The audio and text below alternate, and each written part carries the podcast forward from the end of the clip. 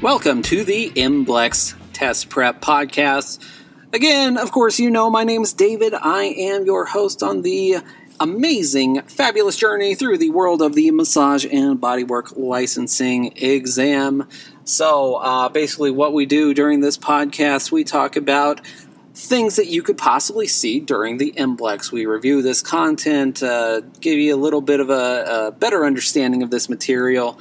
Um, I know some some people aren't as good as others at explaining some of this stuff, so I try my best to give you another perspective on a lot of this information, and I think that can really help out uh, quite a few people. So, uh, again, I do have the MBLEx Test Prep Comprehensive Study Guide and Workbook 2018 edition available on my website, mblextestprep.com, or available on amazon.com. I have an MBLEx Test Prep Study Guide with 10 full MBLEx practice tests in it and pre-made flashcards in it as well. All you have to do is get a pair of scissors and cut them out, and you've got flashcards ready to go.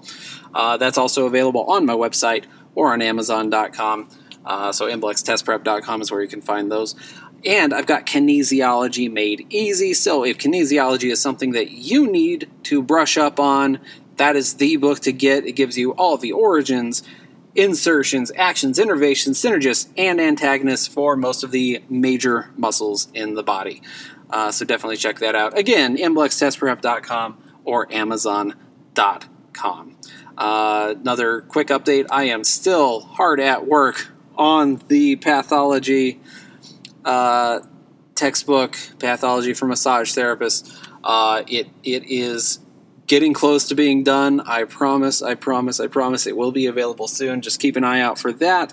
When it's available, I will let you know. You will be, well, maybe not the first to know, but you'll be among the first to know. So definitely keep an eye out for that. So I'm going to take a quick break. When I return, we will start.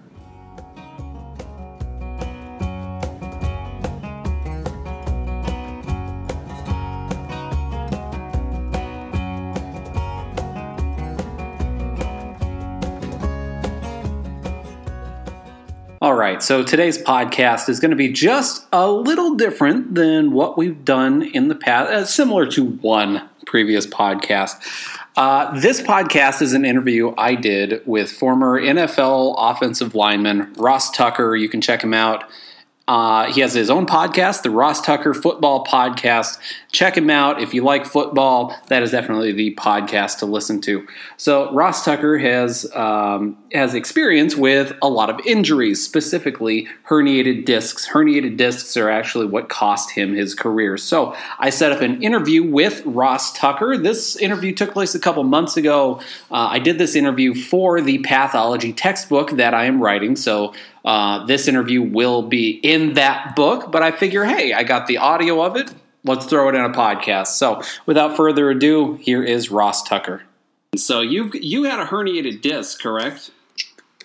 Two of them. Two of them. Yeah. So I had uh, I had surgery in Buffalo, L4, L5, and L5S1, uh, discectomy, foraminotomy, and a laminotomy, and then my career ended with a herniated C5, C6 in my neck, um, which bruised my spinal cord with the Redskins in 07.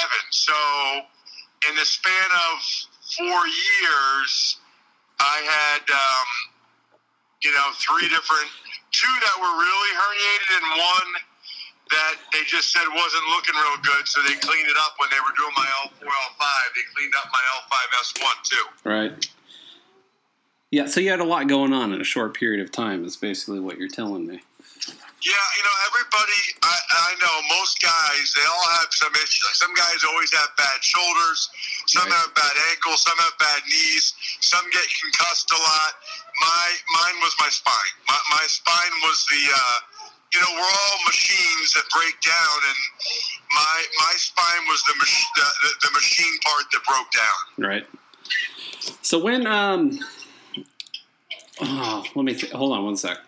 Um, so at what point? At what point? How long in your career did it take before you initially suffered uh, one of those spinal injuries? Well, I remember first like tweaking my back in high school, and then I don't remember anything bad with my back in college. And then actually, the, I think it was the summer before, I ended up having the herniated disc. I was just working out, and I remember just doing drills, you know, like in July, and I I did something in my back, just doing a you know regular drill, not hitting anybody, anything, and um, I had vicious back spasms. It was actually the night of my engagement party, and I was in all kinds of pain. Perfect timing. Yeah, I know. And um, and then that year, it ended up, you know, it ended up getting me. You know, midway through the year, it started to really bother me, and then by the end of the year, you know, they were giving me an MRI and stuff, and you know, we knew I had an issue. Right. Did you did, when you uh, tweak your back in high school? Did you ever get that checked out? Did you go to a doctor or anything? No, I, I was just going to a chiropractor because my mom went to a chiropractor, so I I Mm, started going to a chiropractor. okay. Really, just on like an as needed basis. And was that did that uh, take place at any of the spots you ended up hurting your back in later on? Did what take place? The where where you tweaked your back, where you hurt your back. I think so. Yeah, I, I think it was low back, same area. Yeah, I think that was just kind of the uh, the precursor, maybe the first time I, you know, kind of had a bulge or something. Right. So when you um when you hurt your back in in your playing career, um, you said you were lifting. That was that was, that was high school though, wasn't it? No, high school was on the field, Okay. and I felt a twinge in my back after I hit somebody. And NFL, the first time I really felt it was working out summer That's right. before my fourth year, and then my fourth year towards the end is when you know my back really started to really started to break down and bother me. And where where were you uh, when that was happening? Buffalo Bills. Buffalo. Okay. Uh, so uh, I mean, after after it happened, you went to the trainer, I assume. Well, I didn't say anything when um, you know when I heard it over the summer because I was back home in Pennsylvania, you know, just working out on my own. And I just thought, you know, I thought I just pulled a muscle, and maybe I did. I don't even know. But I just thought I just pulled a muscle, and that um, it was muscle. It was back spasms, right? So I didn't Right. think anything of it. Yeah. And then uh, during the season, I don't think I said anything initially about my back, but it just kept getting worse and worse. Right. And I didn't, I didn't like it, and it wasn't feeling good. So they X-rayed it, X-rayed it again, and finally they gave me an X-ray when I was like, look, I can't even tie my shoes. And I was, you know, heavily medicated to play in those games at the end of that year. Right. And how how long into the season was it before you actually uh, went to the trainer to to get it looked at, or the You know, I doctor? don't remember it bothering me until halfway through the season. I don't remember saying anything for a couple weeks. Okay. So uh, what did the uh, what did the X-rays show, if anything? X-rays showed nothing. The MRI, um, I remember the radiologist asking me if I was having numbness down my leg, you know, based on whatever they saw on the MRI. And I actually wasn't.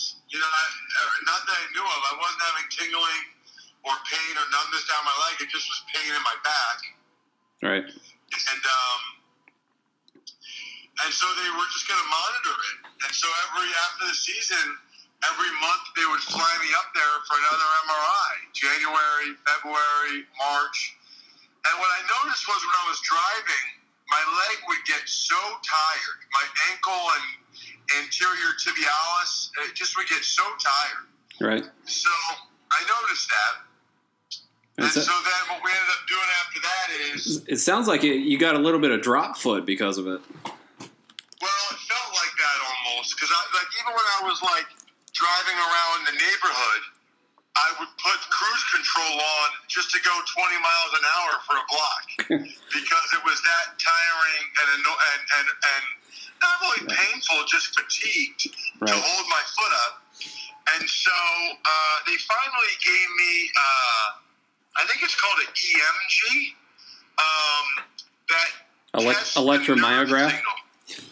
Yeah, it tests the nerve signal, and they realized that I was only getting 35% of the nerve signal down my right leg. That's not good. And that's when they said, okay, yeah, you need surgery. Right. You know, because before that, it was like, nah, it might get better, it might heal.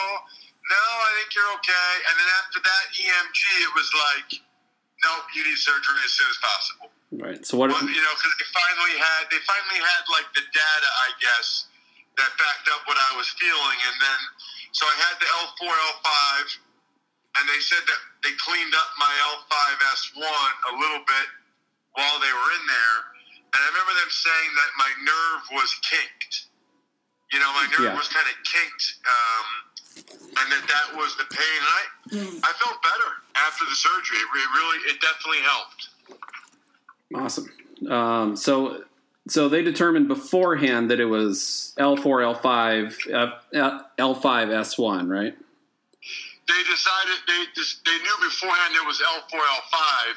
When they did the surgery, they saw that L5S1 was, um, you know, trending in a bad direction as well. Right. So he just freed up more room for that nerve um, also. Okay. So You what? know, so, so I didn't realize they were allowed to do that, but evidently when they're in there, they can, uh, they have the freedom to kind of clean up other stuff without without you giving permission ahead of time. No, that is true. that is true. Yeah, for sure. Uh, the, I, I I assume that they they would just say, you know, they can assume that you would want that done as well, uh, in your best interest, probably. Um, Yes, and I'm glad they did. Yeah. So what? I mean, what kind of surgery did they perform on uh, on each one of those segments? Uh, L four, L five. Well, both of them, it was a discectomy, which is where you shave the the disc. It was a uh, laminotomy where you um, hollow out, I believe, the laminate or shave that, and then a foraminotomy, which is the same thing. So all of those things were done and designed to create more space for my nerves to have, have more space Right. so that they wouldn't get kinked and wouldn't get you know and my and my disc wouldn't get herniated and all that stuff so um So the yeah, I mean you'd have to you'd have to look that up don't even remember what all that stuff means I know I know what this stuff means. Um, the uh, so the the discectomy. Did they? Do you know if they actually took out your entire disc, or did it, did they just take out part of the disc? Just kind of like shave it down, the part that's that was compressing your uh, spinal cord. just just just or shave the, it down the nerves. Okay. There, there are some people that have complete uh, discs removed, then you get artificial discs put in. Uh, people with like no, ankylosing no, no, I spondylitis and stuff. definitely I definitely didn't have that Yeah, I'd, I'd imagine that would make playing uh, pretty, uh, pretty yeah they, difficult. I, I talked to a doctor and they said they would not clear anybody to play after that Right. Okay.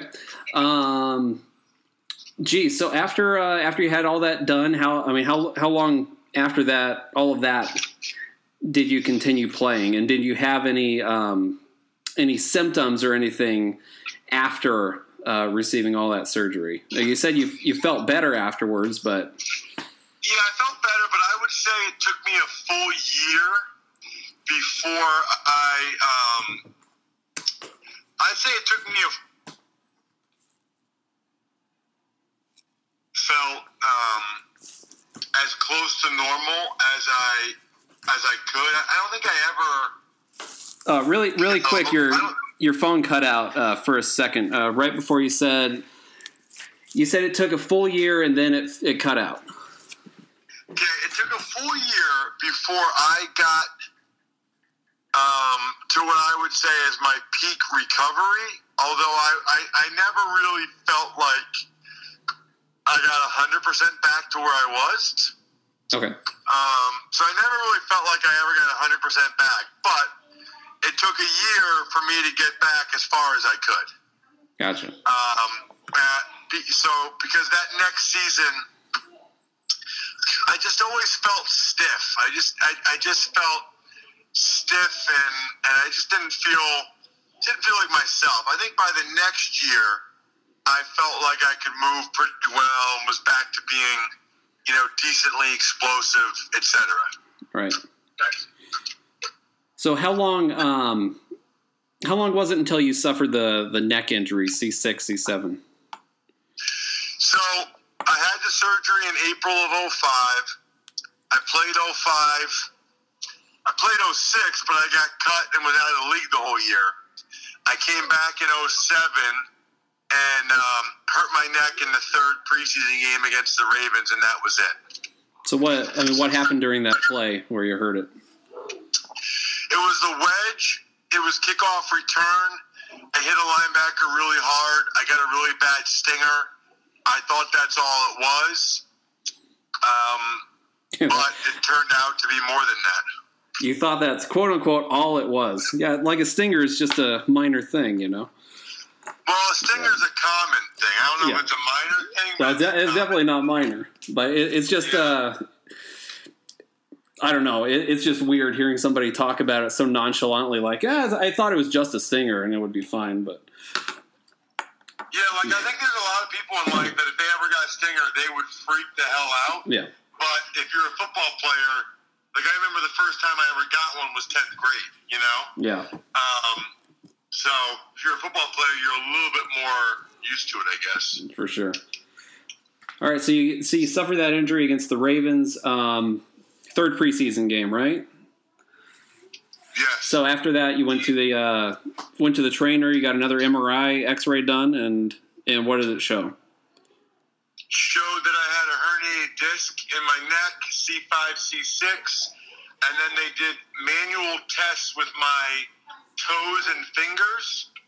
I forget what it's called. It's like clonus or um, something like that. There's like a, a test they can do. And they did the test with my fingers and toes. And after they like flicked them, they would shake for a while, which was proof that my spinal cord was bruised Okay, and and proof that you know my neck was messed up enough that my spinal cord was bruised. And I remember asking the doctor, you know, what he thought, and there were a couple different surgical options, but I also said, well, what do you think, man? He's like, you know, I said, what, what if I was your son? He said, well, I would tell you you're 28 and you went to Princeton. It's time to get a real job. and um, you know, that was actually good for me because I don't. Nobody would have signed me again after that anyway. yeah, I, I kind of needed that closure, um, so I was almost glad to get that that closure, and then and then that was it. There you go. And I had to rehab. I had to rehab that for a while, a good um, six months, uh, at least six months, maybe up to a year. Um, I had to rehab that thing, um, and I can still kind of, if I go back into the left really hard, I can I can pinch that nerve and I can replicate a stinger. I just you know don't do that obviously. Right. Yeah, I, I would wouldn't recommend it. So you didn't have any surgery. Nope. Not on that Thankfully, one. I did not. Okay. Uh, what kind of uh, exercises were you doing uh, during during physical therapy? What were they having you do?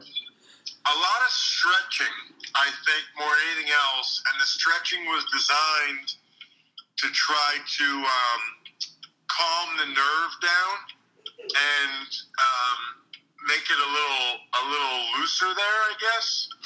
Um, Yeah, I, ma- I imagine it's to increase the space between the vertebrae too, uh, to take pressure off that's that disc. exactly what it was. That's exactly what it was. So they were doing a lot of traction too, where they're like pulling on your neck. Yes, a lot of stretching and a lot of traction to try to uh, increase the space to get the disc or whatever vertebrae off my off my nerve. Exactly. Gotcha. So have you um have you have you had any um Just so you know, before I forget, I have like three minutes left. okay Um, then I got to go. I'm almost home. So, Yeah, no worries. Um, uh, so go ahead. have you have you had any um like MRIs done recently to take a look at your neck or anything like that? I have not, and I have not to. If, if, if I got an MRI on anything, I would get it on my back because um, my neck is pretty good. Like my neck, knock on wood, doesn't really ever bother me, but my back uh, is very much a part of my life. So I have to be very conscious of what I do, very conscious of, you know, um, where I sit, you know, uh, Right. certain body positions, and then even just randomly, I'll it'll bother me or I'll hurt it or, you know, I.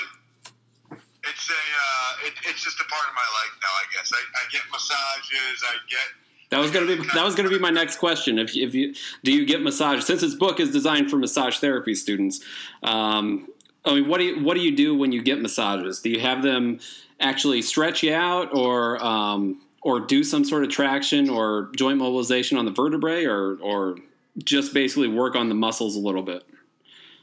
more work on the muscles with a heavy emphasis on like my low back and my glutes and some of the areas I think create the issues. Um, I go more to a chiropractor if I'm looking more for the traction or the joint manipulation. I probably go to both. Chiropractor's more like as needed. Right. Uh, massage is probably more once a month. Okay. I, I definitely recommend doing uh, doing both if you can uh, around the same time. Because a lot of times it's you know your bones might be you know be pulled out of place by muscles, and if you're just putting the bone back in place, you're not actually fixing the muscle, uh, the problem, you know, by loosening up the muscles. So definitely both uh, whenever you can, for sure. Um, do you do you have any massage done on your neck or anything like that? Yeah, for sure. Um, that's usually my other major point of emphasis is my neck and traps, just to keep those muscles relaxed and, and loose. I think everybody probably just stress or whatever has tight, you know, traps and neck, but I I always do it, uh, make a point to it because I think that really helps me.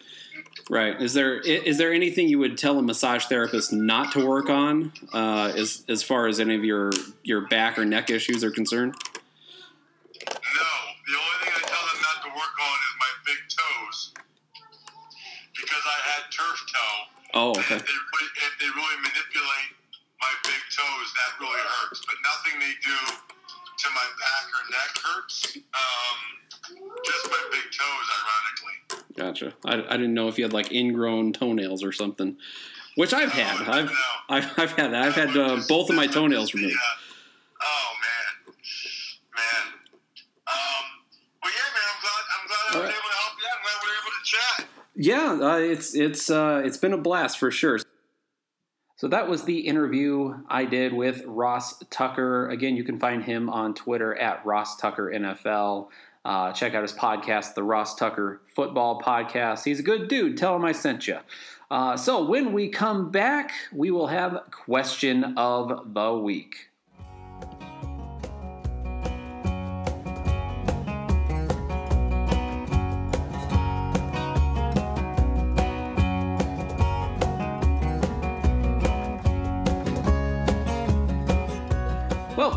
It is time for question of the week. Okay, so question of the week, of course, I read you a question. We try to figure out what the answer is using our test taking techniques. All right, here is the question Epinephrine and norepinephrine are produced by which glands?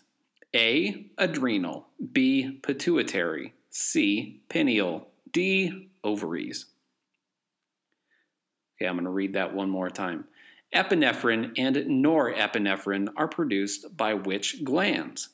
A. Adrenal. B. Pituitary. C. Pineal. D. Ovaries. Okay, so the first thing I'm going to do is identify. Um, I'm going to look at the keywords. I'm going to identify which substances we're actually talking about. Okay, epinephrine and norepinephrine are the key words. I mean, glands, yes, could be considered a key word, but all of the answers are glands, so that's not really uh, a key word to focus on. Okay, so epinephrine and norepinephrine. Okay, what do I know about epinephrine and norepinephrine? Something really easy you can do is use your medical terminology, and of course, I say it every single podcast. Use your medical terminology to figure out these answers. Okay, the term epi means like ep, uh, oh, what's the term? Um, epidermis um, is a is a really good epithelial tissue is, is is another good example of terms that have epi uh, in them. Epi, the epidermis is above the dermis. Okay, epi means above. What does neph mean? And that pretty much gives you kind of gives you the answer. I mean, you still have to know where these glands are. Okay. So, what does neph mean? Like nephritis. A nephrologist is a doc, is a doctor that specializes in what? Pyelonephritis is another is another term that has neph in it. Neph means kidney. Okay. Ren, the suffix ren, like endocrine or exocrine, means secrete. Okay, so it just says basically what's happening here. Okay, so this is a substance that will be secreted. Okay, so basically the first two parts, the prefix and the word root, tell you um, basically where it is. Okay, Epi means above, neph means kidney. So these glands are above the kidneys. And then we go down to our answers adrenal, pituitary, pineal, ovaries. Just kind of knowing where the glands are, I know I can eliminate two of those right away. I can eliminate pituitary and pineal. Those are both glands that are in the head. Okay. So I know those those are nowhere near where epinephrine and norepinephrine are produced. Okay, so that leaves us with the adrenal glands and the ovaries. Okay, so we, we have two pairs of each. Okay, so you can't can't really differentiate based on the the number of pairs. But what we can do is use our medical terms again on one of these. Okay, add renal. Okay, so just remember a lot of terms and a lot of structures in the body have multiple medical terms associated with them. Okay, the prefix "ad" means towards. Think like adduction, the action adduction. You are adding something, you are bringing a structure towards the midline of the body, right? Renal, like renal failure, renal uh, stones, stuff like that renal means kidney. Okay, so you can match up adrenal toward the kidney with epinephrine above the kidney, right? So that leaves us with A, the adrenal glands. Okay, so epinephrine and norepinephrine are produced by which glands? A, the adrenal glands. And that just about does it for today. Thank you very much for tuning in to this wonderful podcast. I want to say thank you again to Ross Tucker one, one, one more time.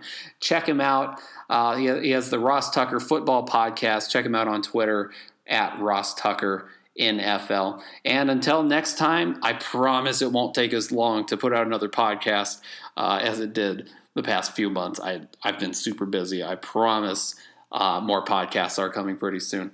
Uh, so until next time, which should be in a couple weeks, this is David saying, uh, oh, geez, what do I want to say? Goodbye.